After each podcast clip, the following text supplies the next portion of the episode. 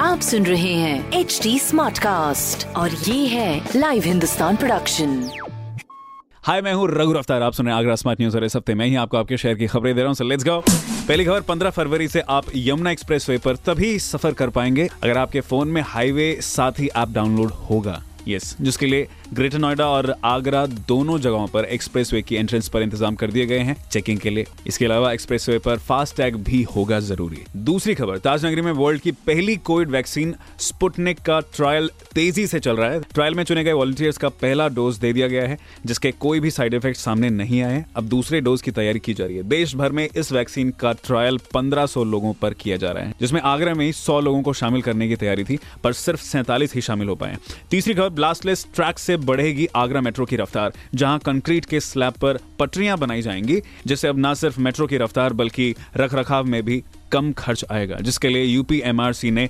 150 करोड़ का बजट भी तय किया है। तो ये सारी जानकारी मैंने पढ़ी हिंदुस्तान अखबार में, आप भी पढ़िए क्षेत्र का नंबर वन अखबार हिंदुस्तान। और कोई सवाल हो तो ज़रूर पूछेगा on our Twitter Facebook and Instagram हमारे हैंडल है at the rate H T और ऐसी पॉडकास्ट सुनने के लिए log on to W W W dot H T आप सुन रहे हैं एच डी स्मार्ट कास्ट और ये था live Hindustan production smart Smartcast.